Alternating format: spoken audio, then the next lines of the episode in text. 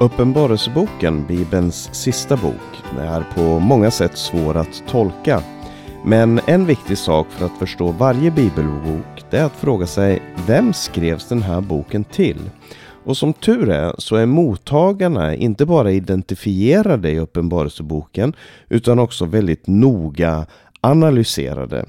Och om vi lär oss att läsa Uppenbarelseboken som de för första kristna gjorde det så tror jag att den öppnar sig väldigt mycket. Jag heter Paulus Eliasson, du lyssnar på Radio Maranata och idag så ska vi för andra gången ta en ny titt på Uppenbarelseboken.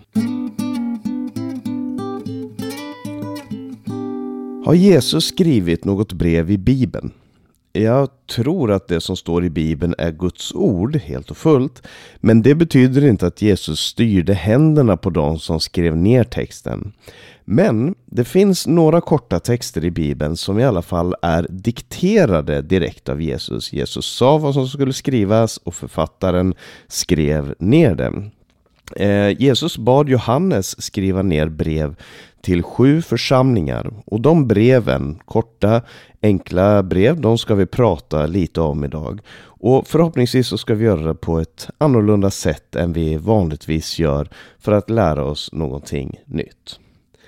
De sju städerna Efesus, Smyrna, Pergamon, Thyatira, Sardes, Philadelphia och Laodicea de låg i det som idag är västra Turkiet, det som då kallades för mindre Asien. Och de låg inte så väldigt många mil ifrån varandra. Och till de här så fick då Johannes besked om att skriva eh, sitt brev. Och i det här brevet då så finns det eh, personliga brev eller direkt brev till församlingen i Efesus, församlingen i Smyrna, församlingen i Pergamon eh, och så vidare. Jag kommer antagligen uttala de här namnen på olika sätt därför att dels har jag det norska uttalet som jag ofta eh, refererar till och tänker på. Eh, och dels så finns det 1917 års översättningstext eh, ehm, och så finns det den bibeln som jag läser nu som är Svenska folkbibeln 2015 och deras sätt att skriva de här namnen. Men jag hoppas att det ska vara möjligt att följa med i alla fall. Till exempel Pergamon är jag van vid att kalla för Pergamus. Eh, Laodicea uttalas ibland Laodikea och så vidare. Men hur som helst, de här, de här städerna låg då i mindre Asien, de, de var ganska nära varandra. Eh, och i de städerna så fanns det församlingar. Och varför Johannes fick besked om att skriva till just de här sju församlingarna, det vet vi inte. Eh, det kan ha varit så att det här var församlingar som Johannes själv var speciellt involverad i. Vi vet i alla fall från historien att han arbetade i Efesus på sin ålders höst, antagligen efter att han hade varit fånge på Patmos och skrivit det här brevet. Så Johannes han kände naturligtvis till att det var församlingar, fler församlingar än de här sju församlingarna. Men han skriver till just dem. Och jag har hört lite olika teorier om vad de här sju församlingarna representerar för någonting. Men jag ska ta utgångspunkt i två saker som jag tror är sanna. För det första så är det att de här sju historiska församlingarna som var där på platsen under den här tiden, de med människor som Johannes kände, eh, med, med syskon som tillbad i hu deras husförsamlingar eller var de nu samlades. Där det fanns eh, församlingar där och de är de primära mottagarna av de här breven.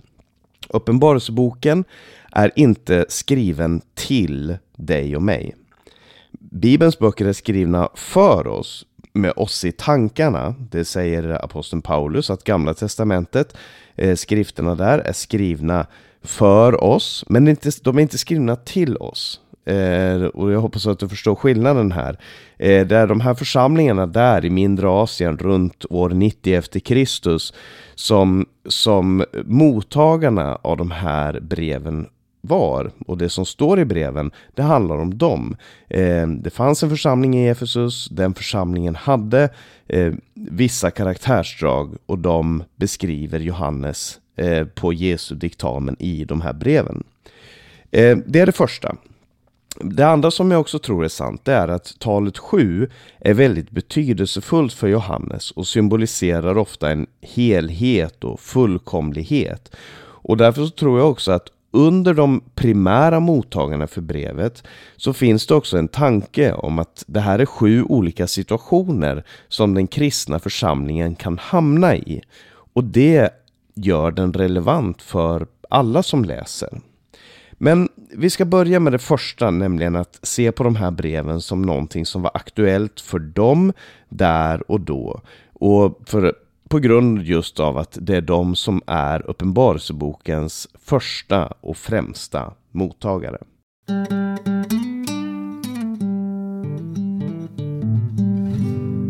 De sju sändebreven de hittar du i kapitel 2 och 3 i Johannes uppenbarelse. Och det är sju korta brev, eh, mellan fyra och tio versar ungefär eh, till, varje, till varje församling. Och eh, där analyserar Jesus församlingen, eh, talar om vad som är bra och dåligt. Först så presenterar han sig och sen så analyserar han församlingen. Så uppmuntrar han dem att fortsätta med det som är bra och han varnar dem för vad som kan ske om de fortsätter med det som är dåligt i församlingen. Och till sist så ger han också ett löfte till dem som är ståndaktiga i trofastheten till Jesus. Eh, och jag kan ta bara till exempel Efesebrevet, eh, inte Efesebrevet, men brevet, sändebrevet till Efesos. Eh, Efesos var en församling som var grundlagd av aposteln Paulus, det kan du läsa om i Apostlärningarna. De hade också fått ett brev av aposteln Paulus, det kan du läsa i det som faktiskt heter Efesebrevet. Och nu får de då ett sändebrev. Och det står så här, skriv till ängeln för församlingen i Efesos. Så säger han som håller de sju stjärnorna i sin högerhand, han som vandrar bland de sju ljusstakarna av guld. Här har alltså Kristus presentationen och, han, och varje församling får olika delar av Kristuspresentationen. Men de hämtar alla eh, inspiration ifrån det vi läste i första kapitlet om Jesus där. Där stod det att han håller de sju stjärnorna i sin högra hand och att han vandrar bland de sju ljusstakarna av guld. Och så kommer det här uttrycket som är väldigt typiskt. Jag känner, eller jag vet om dina gärningar, ditt arbete och din uthållighet. Just det här, jag känner till eller jag vet. Det är väldigt typiskt i de här breven. Jesus säger jag vet. Han har inspekterat, som vi talade om förra gången, de här ljusstakarna och nu säger han jag känner till hur det står till. Och han säger jag känner dina gärningar, ditt arbete och din uthållighet. Jag vet att du inte kan tåla onda människor. Du har prövat de som kallar sig apostlar men inte är det och du har funnit att de är lögnare. Så det här är ju då beröm av församlingen. Du är uthållig och du har uthärdat mycket för mitt namns skull utan att tröttna. Här beskriver han då hur de kämpar, hur de arbetar, hur de reagerar på falska lärare, människor som säger sig vara apostlar och de står emot det där. Men, säger han, jag har en sak emot dig, att du har övergett din första kärlek. Kom därför ihåg varifrån du har fallit och vänd om och gör dina första gärningar. Annars, om du inte vänder om, kommer jag till dig och flyttar din ljusstake från dess plats. Så här säger eh, Jesus att han känner till någonting mer om församlingen och det är att de har förlorat sin första kärlek. Och det är det mest karaktäristiska för församlingen i Efesus. Man har ett arbete, men man har förlorat kärleken i arbetet och därför manas man att omvända sig. Och säger, men den fördelen har du att du hatar nikolaiternas gärningar som också jag hatar. Ska komma tillbaka till nikolaiterna. Men, eh, och så säger han, eh, så, så, han, han ger dem den fördelen att de hatar det rätta, men de har förlorat kärleken. Eh, och, du, och så avslutar man med att säga, du som har öron, hör vad anden säger till församlingarna. Åt den som segrar ska jag ge att äta av livets träd som står i Guds paradis. Och det här är en eh, formulering som kommer tillbaka i varje sändebrev. I Smyrna står det du som har öron, hör vad anden säger till församlingarna. Den som segrar ska inte skadas av den andra döden. Och Jesus ger olika löften då till de här församlingarna, eller till övervinnarna i församlingen. De som segrar ska jag ge. Eh, och man kan säga att Efesus då, det är den församlingen som höll på att förlora den första kärleken. De hade inre problem, men de stod emot de yttre problemen, eh, förföljelse och så vidare. I Smyrna, den andra församlingen, så var det en församling som höll på att gå under i förföljelse. Man hade upplevt väldigt många människor som hade förts bort för att, för att dödas och hela församlingen led väldigt mycket. Så de hade framförallt yttre problem. Så kom du till Pergamon eller Pergamus som var en församling som attackerades av, eh, av eh, människor omkring sig. Det står att eh, du har din, jag vet var du bor, där Satan har sin tron. Så man attackerades av Satans tron helt enkelt. Man hade också, eh, så det var det yttre. Men man hade också lärare i församlingen som han kallar för Balamslärare eller Nikolaiter. Eh, som förförde människor i församlingen till att delta i avguderi och sexuell omoral. Och det var viktigt på, på den här tiden. Vi ska, vi ska komma tillbaka till det som sagt. Men, men eh, det här är någonting som det pekas på i flera av de här församlingarna. Man kan tycka att det är lite märkligt, men, men vi ska, jag, jag tror att det ger mening. Så kommer vi till Tyatira som har en ganska lik situation som Pergamon. Eh, de har ett omfattande arbete, men de låter kvinnan Isabel regera. Och Isabel Antagligen är det ett kodnamn hämtat ifrån Gamla Testamentet, men det kan också vara ett verkligt namn på en, på en kvinnlig eh, profetissa. Hon som menade sig vara en profetissa och som förleder människor till avguderi och sexuell omoral. Det var då eh, inre problem i församlingen, inre förförelse. Och sen eh, är det Sardes, församlingen som höll på att dö mitt i sin verksamhet. Lite som Efesus som hade förlorat den första kärleken. Så var de döende trots att de verkade som att de levde. De hade en form men de saknade ett innehåll. Eh, den sjätte församlingen det är Philadelphia som var en fattig och liten församling men som var trofast även under väldigt, väldigt svåra yttre eh, omständigheter. Och så var det Laodicea, den sista, som är den enda församlingen som inte får någonting positivt sagt om sig. Smyrna och Philadelphia får ingenting negativt. Eh, men Laodicea, eller Laodikea, eh, är en självgod och väldigt rik församling som som eh, inte ser sig själv som att de har behov av någonting. Så vi har sett de här nyckelbegreppen där Dels är det Kristuspresentationen, det här att han säger jag vet vad som försiggår ibland er. Eh, och sen just det här med de två, de, de, in, de inre problemen och de yttre problemen. De yttre problemen representerade genom förföljelse, som det står om till både Smyrna, Pergamon, Thyatira och Philadelphia, så står det att de led under olika slags yttre tryck. Men sen hade man också det som handlar om förförelse. Som i Efesus står det om det, att de stod emot den här förförelsen som försökte komma inifrån församlingen. Pergamon som hade vissa där som höll sig till, till falska läror. Thyatira som lät Isabel regera och Laodicea som hade blivit förförda. Eh, Sen så kommer eh, Satan som person nämns flera gånger i de här texterna, både i, till Smyrna, till Pergamum, till Thyatira och till Philadelphia. Och till slut så möter vi då de här, det här löftet till dem som segrar, eller den som segrar. Så det det handlar om, som, som Jesus försöker uppmuntra de här församlingarna till, det är om vi ska koncentrera det, för att det finns skillnader mellan de olika församlingarna, men om man ska se på det i det stora och zooma ut lite grann så handlar det om uthållighet i lidandet mot det som alltså kommer utifrån och motstånd mot falskhet. Eh, sen uppmuntras det väldigt mycket till kärlek i alla ting och till ödmjukhet också. Men just det här med förförelsen inifrån och förföljelsen utifrån eh, är väldigt tydligt i, eh, Eh, i sändebreven. Och det ger oss också en nyckel till att förstå hela Uppenbarelseboken. För vad var den faktiska situationen för dem där och då som kan vara svårt för oss att förstå idag? Jo, det handlade dels då om förföljelsen som jag nämnt nu flera gånger. Och man ska inte få förföljelsemani när man tänker på de första kristna. Det var inte så att oavsett var de var, oavsett vad de gjorde så var de förföljda. Eh, det berodde på vilka kejsare som, som eh, regerade, det berodde på de lokala krafterna Eh, och, och, vilka som upplevde sig som hotade eller mindre hotade. Eh, det fanns tider, även under de första tre århundradena, då, då man kunde leva ganska fridfullt liv som kristen.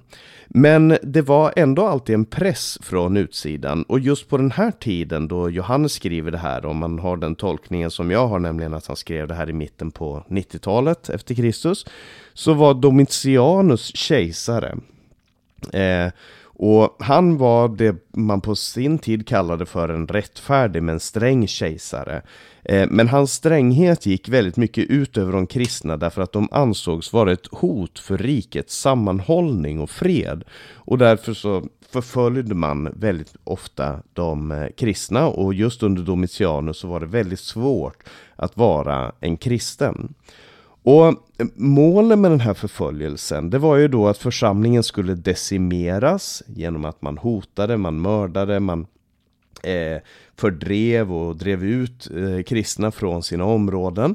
Eh, sen handlade det om att de skulle förlora sina verkningsområden, alltså att de skulle hindras att kunna eh, vara med i eh, olika, mm, alltså sådana här eh, föreningar och lag och eh, grupper grupper och så. Om man till exempel var en om man var en hantverkare av något slag så var man tvungen att vara med i ett av de här hantverkarlagen.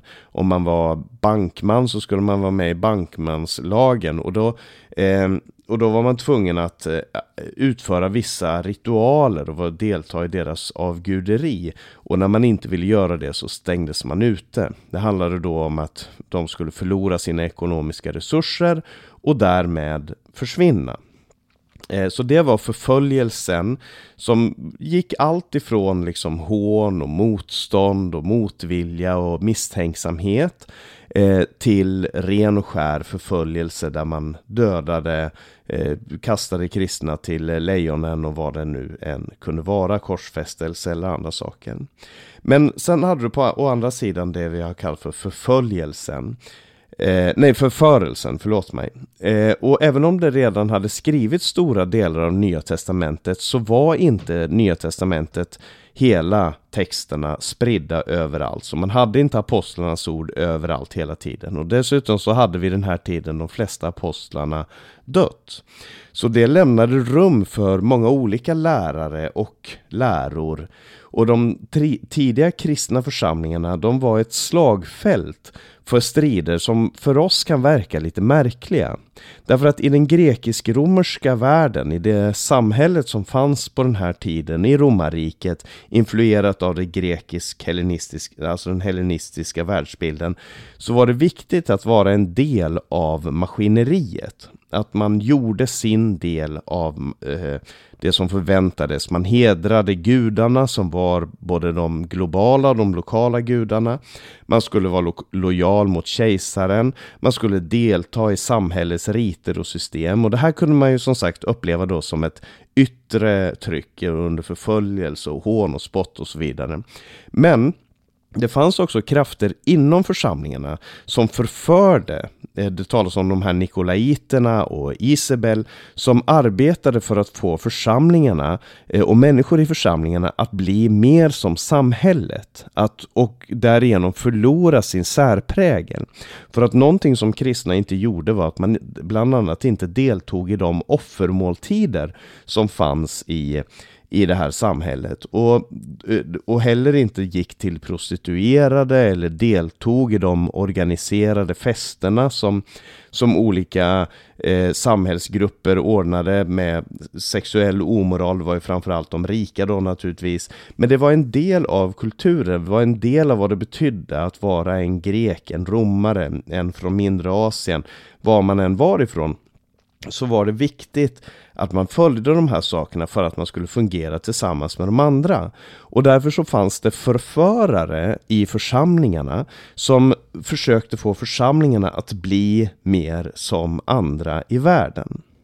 Och så väldigt mycket av de här texterna och handlar just om förförelse och förföljelse. Och du kan ju vara oenig med mig om du vill, och det är det många som är, men jag tror att de här två företeelserna är tolkningsnyckeln för hela eh, Uppenbarelseboken. Johannes skriver till de här församlingarna för att uppmuntra dem att inte ge upp eller kompromissa.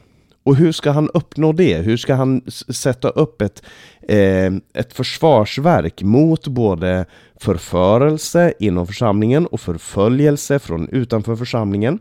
Jo, genom att avslöja fyra olika saker. Och Apokalypsis som, eller uppenbarelse, det handlar just om det här att avslöja någonting, att visa någonting för vad det verkligen är. Och i anden så får Johannes se flera olika institutioner och företeelser och personer som han kan beskriva för församlingen. Det är det Uppenbarelseboken handlar om. Han avslöjar vad världen, alltså samhället runt omkring, verkligen är. Han avslöjar vilka makter som ligger bakom den romerska staten och dess hantlangare. Det är i de sammanhangen som du läser om vilddjuren och som du läser om paddandar, som du läser om draken och eh, olika djur och företeelser som får vara bilder, som får vara uppenbarelser av vad som verkligen sker i samhället. Eh, så det är det första han avslöjar. Det andra han avslöjar det är vad församlingen verkligen är. Alltså vilken status den här förföljda och föraktade gruppen faktiskt har. Det var fattiga människor, stort sett, inte i Laodicea men i de flesta andra församlingarna så, så var det nog väldigt, väldigt fattiga människor. Och jag tror att även de i Laodicea hade nog varit fattiga med våra mått mätt. Men han avslöjar vad församlingen är. Eh, det är inte bara den här fattiga gruppen, enkla människor som, som är förföljda, som är föraktade, hånade, som människor spottar och förföljer. Utan det, den har en härlig status. Den har en, en status i Guds eh, plan och, och, och, har en status som Jesu efterföljare, som eh, Guds och Lammets eh, förlösta folk. De är präster och kungar på jorden. Eh, och sen handlar Uppenbarelseboken också om vem Kristus är. Det såg vi i förra kapitlet, i förra programmet, där vi talar om honom som översteprästen. Men gång på gång så kommer det tillbaka. Det handlar om Kristus som lammet, det handlar om Kristus som den som sitter på tronen, Kristus som återlösaren, Kristus som den som regerar, domaren, eh, eh den som vinner seger och så vidare. Så Guds allmakt och Lammets seger, det är ett stort tema i Uppenbarelseboken. Och sen det sista stora temat som kanske Uppenbarelseboken är mest känd för, det är när Johannes avslöjar slutet. Alltså hur ska det gå till slut med alla de här sakerna, företeelserna. Eh, så när han skriver till de här sju församlingarna för att berätta för dem vad är den här världen för någonting? Varför lockar den så mycket och varför är det så farligt? Vad är församlingen? Varför lever den under så hårda omständigheter? Och samtidigt, vad har den för status inför Gud? Vem är Kristus? Vem är Gud? Vem är han som sitter på tronen? Det är väldigt, väldigt viktigt. Och hur blir slutet? Vad kommer bli änden på den här berättelsen? Det tror jag är tolkningsnyckeln till hela Uppenbarelseboken.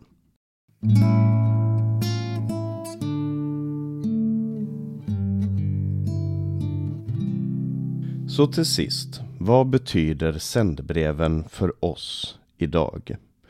Jag tror att den här graden av förföljelse och förförelse kan verka märklig för oss som lever i västvärlden idag eh, om en svensk minister hade gått ut och sagt att eh, alla kristna ska drivas ut ur sina hem, eh, biblar ska beslagtas och på grund av att de tror på Gud så ska de eh, korsfästas och dödas, så tror jag ändå att det hade blivit reaktioner.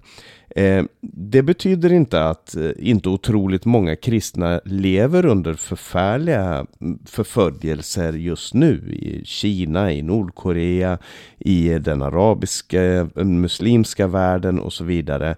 Men det är inte vår erfarenhet på samma sätt.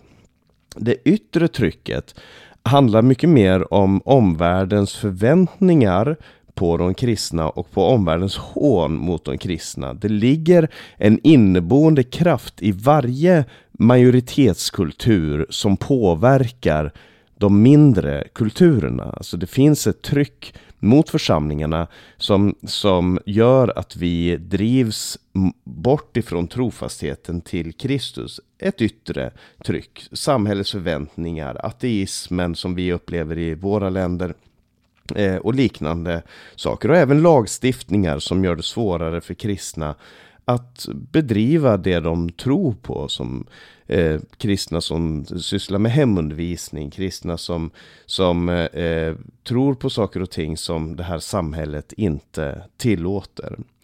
Eh, sen så gäller det också det inre trycket. Och jag tror ju att om någon hade kommit till en vanlig församling idag, en evangelisk församling och sagt Jag har en förkunnelse som handlar om att vi ska offra offer till avgudar och vi ska ha mycket, mycket friare eh, sexualmoral.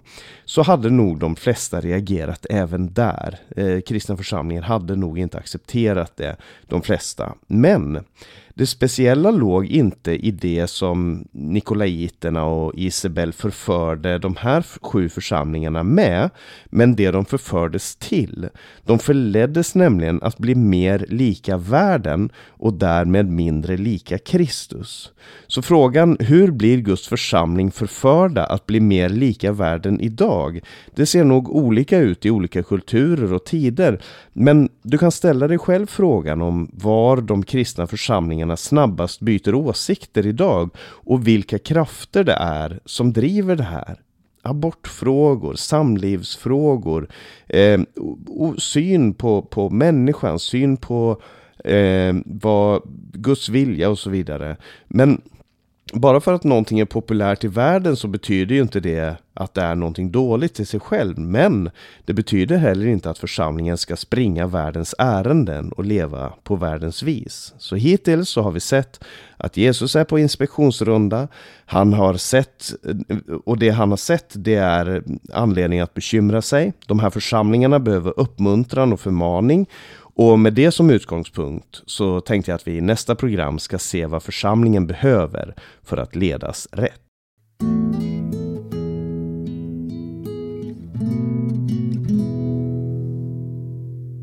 Vi har tänkt att vi skulle lyssna på sången Efesus av Kristina Imsen som handlar om just det som vi har talat om här eh, och som hämtar sin text ifrån den första av eh, de här sändebreven.